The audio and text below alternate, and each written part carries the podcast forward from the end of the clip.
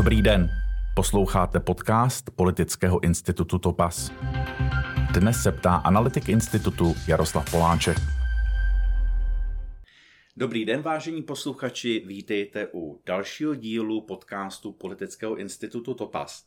Dnes je mým milým hostem paní Eva Horelová, vedoucí politické sekce zastoupení Evropské komise v České republice a debata nebude o ničem jiném než o českém předsednictví Evropské unie. Dobrý den a děkuji, že jste si udělala čas na nás a na naše posluchače. Dobrý den, děkuji za pozvání a těším se na debatu. Paní Horelová, já jsem si četl váš životopis na LinkedInu, tak mě tam zaujal ten poslední řádek, že ráda spíte pod čirákem. Tak eh, kam se chystáte letos o prázdninách spát pod čirákem? Moc ráda vyrážím do hor, ať už je to do těch našich českých luhů a hájů, anebo do nějakých vysokých hor, jako třeba v minulých letech jsem byla v Kyrgyzstánu nebo i v Pyrenejích. Letos eh, právě i kvůli předsednictví je to plánování na poslední chvíli a zvažujeme s manželem buď znova Alpy a putování od chaty na chatu, a nebo možná českou jižní hranici.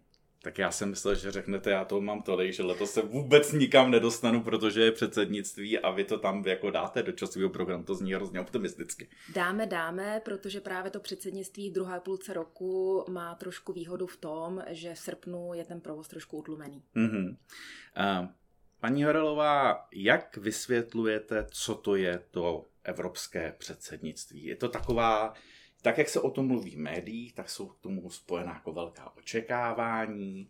Vlastně moc nevíme, co teda od toho máme očekávat. Co to znamená pro občana země, která předsedá Evropské unii, jak, jak si to má představit? Co, co jsou ty výhody, které z toho jsou? Já možná jenom pro tak jako paměť posluchačů zopakuji ten základní institucionální trouhelník v Bruselu, mm-hmm. který je hlavně legislativní institucionální trouhelník. Já konkrétně v České republice reprezentuji Evropskou komisi. A pro jednoduchost Evropská komise navrhuje návrhy zákonů a pak ti druhý, druzí dva aktéři, Evropský parlament a Rada Evropské unie nebo také Rada ministrů, ti eh, potom dojednávají mezi sebou s technickou poradou zástupců Evropské komise ty finální návrhy, ty finální vlastně právní akty, eh, kterými eh, se pak konstituje evropské právo, které samozřejmě má pak i přímý či nepřímý dopad na občan České republiky. To evropské předsednictví se někdy říká zjednodušeně evropské předsednictví Evropské unie, ale pro přesnost je to předsednictví v Radě ministrů. Mm-hmm.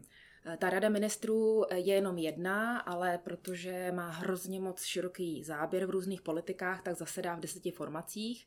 Jedné té formaci pro zahraniční politiku předsedá stálý představitel pro zahraniční a bezpečnostní otázky pan Josef Porel momentálně a těm ostatním devíti formacím ministerských rád eh, právě předsedá to rotující předsednictví a v následujícím půlroce jim bude předsedat eh, individuálně ten, který český ministr pro tu kterou politiku. Mm-hmm. To předsednictví má velkou teda legislativní roli, kterou jsem teďka lehce nastínila, ale má i velkou politickou roli. Protože i když od Lisabonské smlouvy v tom eh, institucionálním rámci, ve kterém právně fungujeme v rámci Evropské unie, je stálým představitelem pro zahraniční věci ten zmiňovaný pan Borel a stálý představitel té takzvané Evropské rady, která zadává ty hlavní politické Eh, směry, směrování Evropské unie, pan eh, Charles Michel, tak eh, ta rada ministrů má přece jenom velký prostor v tom, v té politické reakci a v politickém vedení toho, co se právě aktuálně děje ve světě a v Evropě. Hmm. A co se musí stát, aby to předsednictví bylo úspěšné, aby se o něm mluvilo do budoucna, že to bylo úspěšné předsednictví? Protože já si vzpomínám na to poslední z roku 2009 tam bych řekl, že bych ho úplně úspěšně neoznačoval. My jsme si v průběhu toho předsednictví schodili vládu, což si myslím, že zkomplikovalo i to jednání, uh, jednání rady na, na mnoha úrovních. Tak co, co, co se musí stát, abychom říkali, tak se nám to povedlo na konci tohle z toho roku? Uh... Něco, co možná potom není tolik vidět jasně pro občany, jsou ty úspěchy v posunování evropské legislativy mm-hmm. protože není jednoduché předsedat eh, skupině v jedné místnosti, kde se prezentuje 27 členských států, není jednoduché ten kompromis najít A není to pak možná tolik viditelné občany, ale je to skutečně zásadní pro jejich běžný životní fungování, protože základem eh, dobrého fungování, základem je dobrý právní stát. Mm-hmm.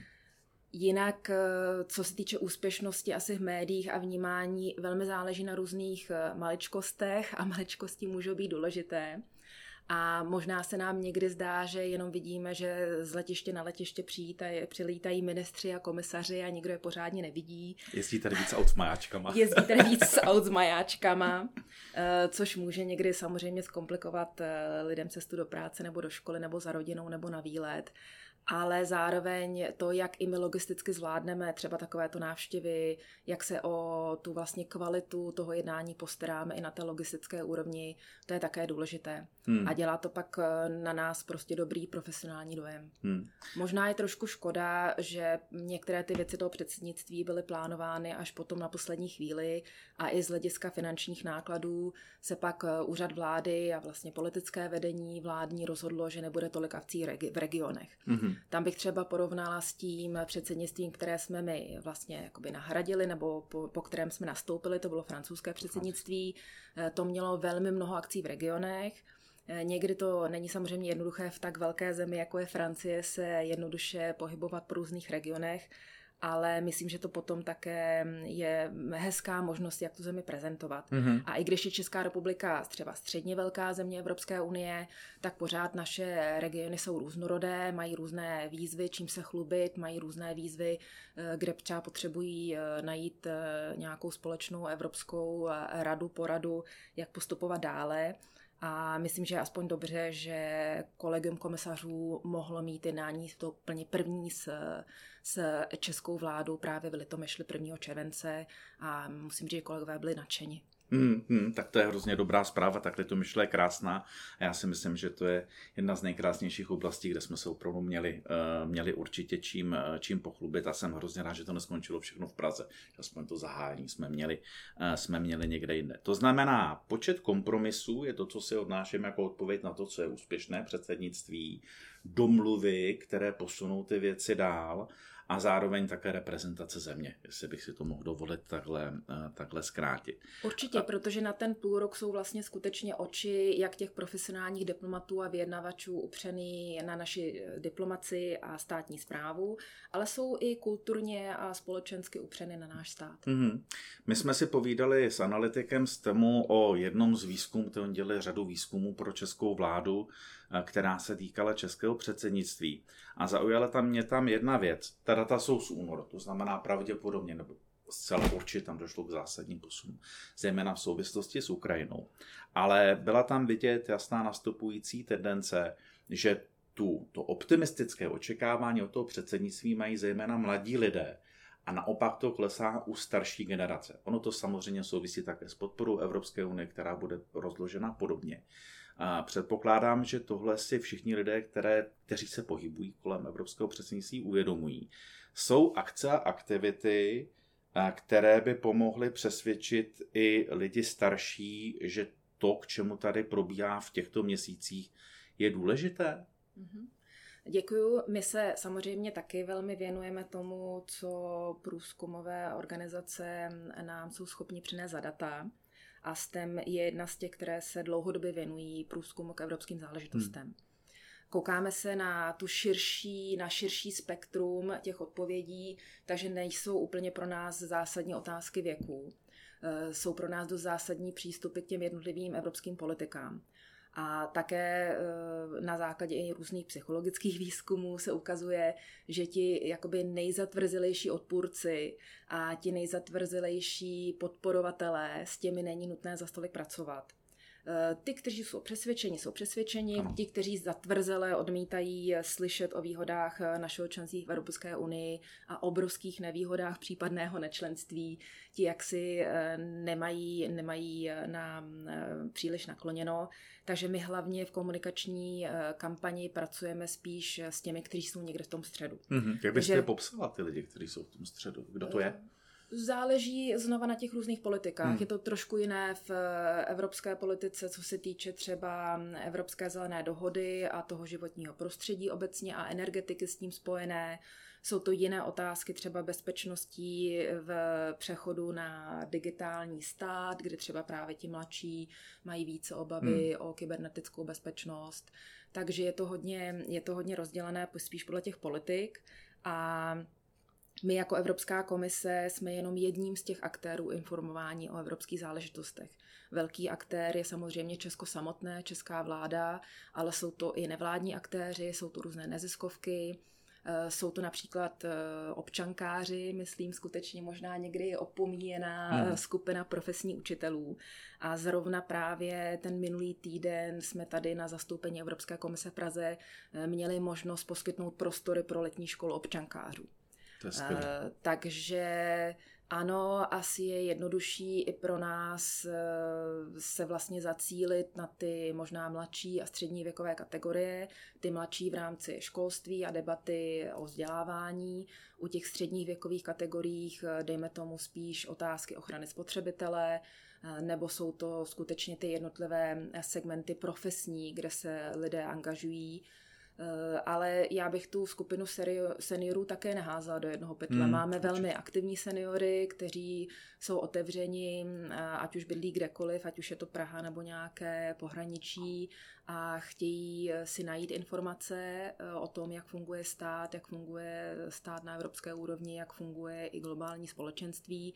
A pak jsou jak seniori, tak mladí lidé, kteří, kteří debatovat nechtějí. Hmm. Vy pracujete pro Evropskou unii už 17 let. Když srovnáte to, jakým způsobem byla připravena Česká republika na to letošní předsednictví s jinými zeměmi, dokážete nás někde zařadit do, toho, do té škály připravenosti, jestli jsme byli připraveni, nebo protože se spekulovalo dlouho před volbama, že ty přípravy jedou, nebo respektive opozice kritizovala tehdejší, že ty přípravy nejsou dostatečně, dostatečně rychlé. Ehm, Zajímalo by mě, jak se to zvládlo nakonec od toho 1. července. Nechci úplně vyklouznout z otázky, ale stejně tak jako máme heslo v Evropské unii, že jsme spojeni v rozmanitosti, tak jak je každý jiný členský stát, tak je i skutečně jiné to předsednictví toho členského státu. A já jsem měla to štěstí, že jsem mohla pracovat i na tom předsednictví v roce 2009. Byla Mhm. jsem propůjčená z Evropské om- komise tehdy na ministerstvu zahraničních, na zahraničních věcí v Praze. Pracovala jsem na vyjednávání první deklarace k politice tzv. východního partnerství, Eh, čili partnerství eh, politické a ekonomické mezi Evropskou unii a šesti východními zeměmi, Moldavskou, Ukrajina, Bělorusko a ty tři země Jižního Kavkazu. Eh, Ale zase mm, i v tomto srovnáváme trošku nesrovnatelné, protože tehdy to bylo předsednictví před Lisabonskou smlouvou. Mhm. Eh, Takže já už jsem trošku naznačovala, že za Lisabonské smlouvy, která platí v zásadě od toho roku konce 2009, začátku 2010, po tom, co tehdejší velmi euroskeptický eh, prezident Václav Klaus ji konečně podepsal jako poslední z vrcholných představitelů legislativního procesu. A tehdy e, skutečně i e, vlastně premiér e, členské země České republiky, tehdy to byl na začátku pan Topolánek, pak pan Fischer, předsedal i té Evropské radě, která je skutečně tím úplně nejvyšším politickým setkáním vedení premiérů a prezidentů Evropské unie. Dneska je to teda trošku jiné. E, Zároveň já také patřím k těm, kteří si váží velké profesionality a pracovitosti lidí ve státní správě, takže e, my někdy tady říkáme trošku takové heslo, my hrozně věříme českému úředníkovi, což někdy není, není úplně e, taky populární debata v České republice.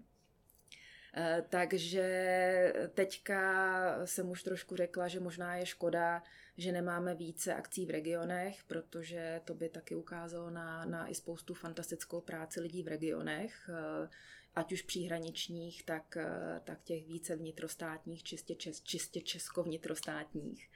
A mohlo by to právě ukázat daleko víc na různé eh, projekty, které byly spolufinancovány z Evropské unie a byla by to právě příležitost jak občanům jakéhokoliv věku a jakéhokoliv postoje k evropské integraci více vysvětlit, jak moc je evropská integrace důležitá a jak moc se liší dobrovolné, eh, dobrovolná spolupráce mezi členskými státy od nějaké imperiální, agresivní eh, moci, která hmm. se snaží ostatní státy pouze okupovat. Hmm. Hrozně se mi líbí slovo věříme českému úředníkovi. Já se pamatuju ty přípravy na rok 2009 taky, vzhledem k tomu, že tehdy jsem byl blíž těm vládním pozicím než eh, letos těm, těm opozičním, tak musím říct, že celá řada mých eh, kolegů procházela jazykovými kurzy. Opravdu ta příprava mi přišla velmi intenzivní. Mluvilo o se o tom, řešili to ti lidé, opravdu to bylo poprvé a celý ten, celý ten mechanismus se dával, eh, se, dával, se dával do pohybu.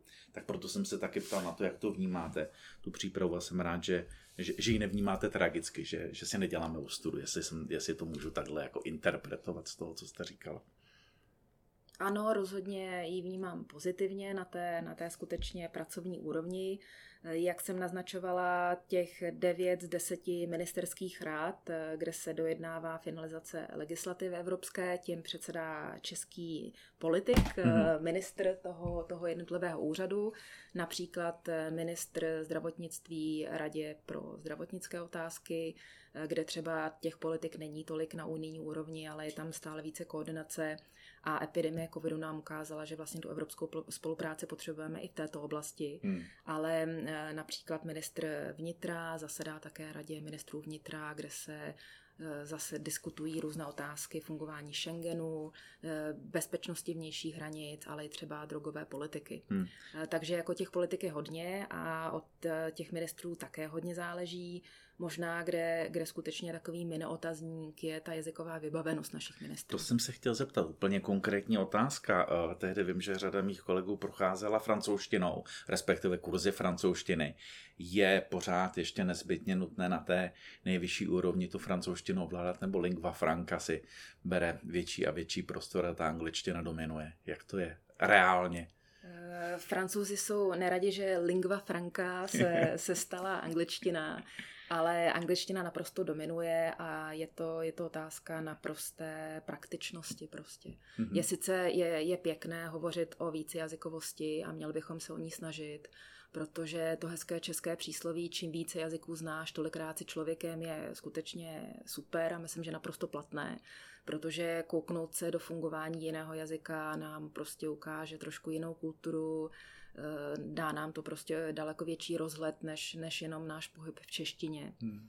Ale na té praktické úrovni mezinárodní politiky, diplomacie a biznesu je to prostě angličtina. Hmm. Hmm. Mí přátelé, kteří pracovali v Evropském parlamentu, nebo tam dokonce uh, měli mandát europoslance, tak říkali angličtina, jasně, to je prostě základ, bez toho to nejde. Nicméně ty lidi, kteří uměli beta v tom Štrasburku v té francouzštině, tak přeci jenom jako měli určitou drobnou výhodu. to, to určitě a já můžu také čistě prakticky říct, samozřejmě ti, co pracují pro Evropský parlament, se pak pohybují hodně ve Štrasburku hmm. a, a i v sídle druhém v Bruselu. Já jsem také žila spoustu let v Bruselu a francouzsky vlastně jsem se učila hodně, protože jsem mluvila, žila v hodně frankofonním prostředí. Hmm ale na druhou stranu, protože jsem pracovala dlouho v zahraniční politice, eh, tak jsem se snažila neustále trošku oprašovat svoji ruštinu a pak během pobytu v Turecku jsem se učila turecky. Mm-hmm. A i když eh, zrovna třeba turečtina prostě není možné takový to opravdu neindoevropský jazyk eh, se naučit na nějakou lepší úroveň za, za rych, rychle, mm-hmm tak eh, jasně, že to otevírá dveře, pokud umíte říct dobrý den, jmenuji se Eva, pracuji na delegaci, jsem ráda v Turecku. Mm-hmm. Turecky. Jasně, jasně. Vy jste mluvila o tématech, o těch jednotlivých součástích eh, rady, které předsedají naši, naši ministři. Z toho výzkumu z tému, že se k němu vracím, tak vyplývalo, bylo tam hodně vidět to, že se očekávají nebo respektive, že témata, na které je česká veřejnost velmi citlivá, jsou sociální témata. Uměla byste prozradit a pojmenovat, co z té sociální oblasti bude řešeno v České republice v mhm. tomto půlroce? Je tam něco, co eh, ta, ta sociální oblast eh, je skutečně pouze koordinovaná. Je tam velmi málo legislativy, která by byla pak přímo uplatňována mm-hmm. na ty jednotlivé společnosti členských států Evropské unie. Eh, hodně souvisí ta probíraná legislativa s fungování vnitřního trhu a vlastně rovných právních podmínek postavení občanů, kteří se můží, mohou samozřejmě volně v rámci volného pohybu osob, zboží, kapitálu a služeb pohybovat v tom celém eh, evropském prostoru v čečenských států. Eh, takže té legislativa je tam relativně hodně, ale je to spíš o koordinaci.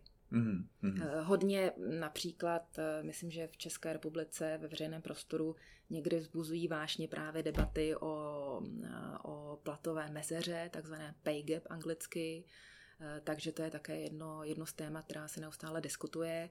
Eh, a je to těžké téma, protože na jednu stranu eh, samozřejmě nechceme diskriminaci, na druhou stranu zrovna právě v této oblasti platové třeba nerovnováhy je spousta jiných společenských nebo sociálních faktorů, které i velmi těžko znesnadňují tu analýzu, proč vlastně k té nespravedlivosti dochází. Mm-hmm. Nechal jsem si nakonec ta, ta tři témata, která asi budou hodně ovládat veřejný a mediální prostor. To je válka, zdražování a energetická bezpečnost nebo energie. A pojďme probrat tyhle ty tři témata. Co jsou, jak, jaká jsou očekávání dneska aktuální, k čemu by mělo dojít v těchto těch oblasti. Asi začneme rovnou tou mezinárodní situací a, a válkou na Ukrajině. Mm-hmm. Co, jak se změní Evropa po českém předsednictví na 31.12.2022. Co bude jinak? Ona, ta tři témata jsou vlastně skutečně propojené nádoby. Jistě. Je, nedá se říct, že tady máme v jednom, v jednom pokoji reakci, jak bychom měli reagovat na ruskou agresi na Ukrajině a v druhém pokoji by to byla e, otázka, jak, jak se e, zachováme ohledně rostoucí inflace a že ve třetím pokoji by to byly energetické otázky. Hmm. A zase možná hezké řečení, všechno souvisí se vším, ale skutečně tomu tak je. Eh, ruská agrese na Ukrajině není od 24. února 2022. Je to otázka posledních osmi let, eh, okupace nezákonná Krymu v roce 2014, eh, vlastně mm, podpora těch nějakých proruských, velmi často bohužel spíš nastrčených separatistů na východě Ukrajiny, vojenská podpora a militarizace tam toho konfliktu, hmm. kde tam samozřejmě nějaký společenský konflikt je. Ukrajina eh, má nějakou svoji složitou historii, jako ostatně my všichni, ať už eh, jsme z Evropy, nebo třeba z Afriky, nebo z Ázie, nebo z Latinské Ameriky. Ale je otázka, jak mezi sebou národy a společenské skupiny konflikty řeší. A to, co představila Ruská federace svým dalším útokem na nezávislý stát Ukrajinu, je naprosto odsuzení hodné. Hmm. Naštěstí má, je, stojí za tímto odsouzením Ruské federace skutečně většina, většina států na země kouly. V radě OSN, vlastně ve válném schromáždění OSN byla tato agrese naprosto odsouzená. A z této agrese potom skutečně máme další problémy těch, těch spojených nádob jestliže je napadena Ukrajina a otázka zásobování energetickými suroviny, kde Ruská federace je jeden z největších vývozců a my jsme v Evropě a hlavně Česká republika jeden z největších dovozců, pak se tato otázka stává zbraní a nikoli obchodní otázkou. Eh, pak otázka mm, vývozu obilí a dalších potravin z Ukrajiny se stává zbraní a nikoli normální obchodní otázkou a ty ceny energií a inflace jako taková, ceny komodit, to, to zase všechno spolu souvisí. Jo, jakmile, jakmile, a já tady nebudu posluchače eh, taky úplně školit eh, v ekonomické teorii a praxi, myslím, že to je naprosto očividné. Hmm. Jakmile se zdraží vstupy, zdraží se výstupy a tak dále.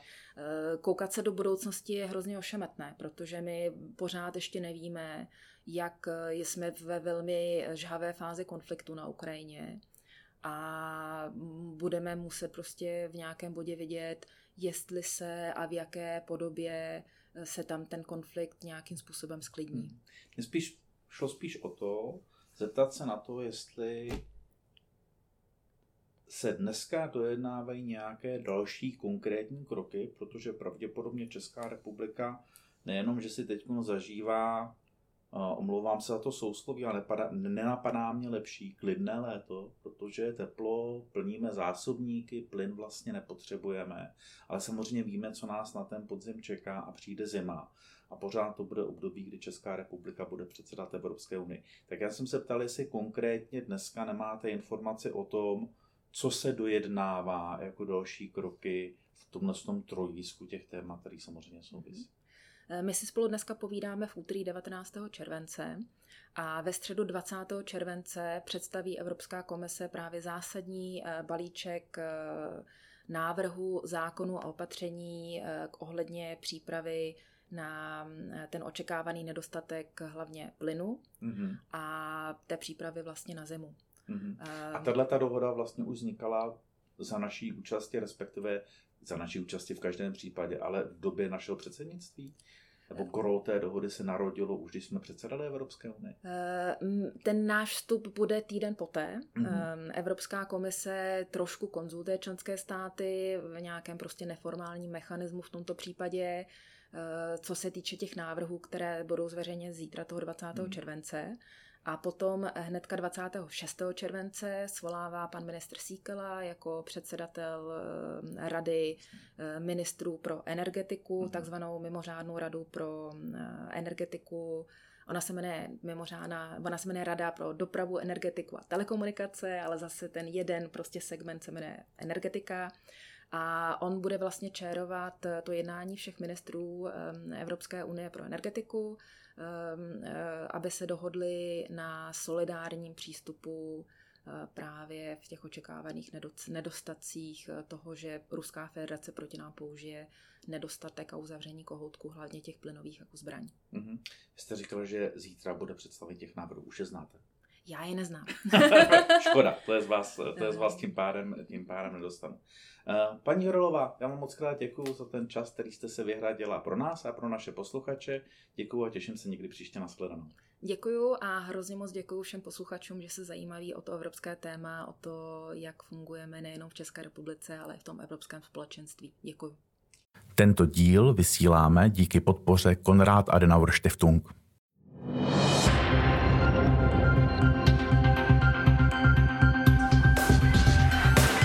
Tento podcast se všemi díly najdete na všech hlavních streamovacích aplikacích a na webu Politického institutu Topas. Přihlašte se k odběru a nezapomeňte nás sledovat na Facebooku.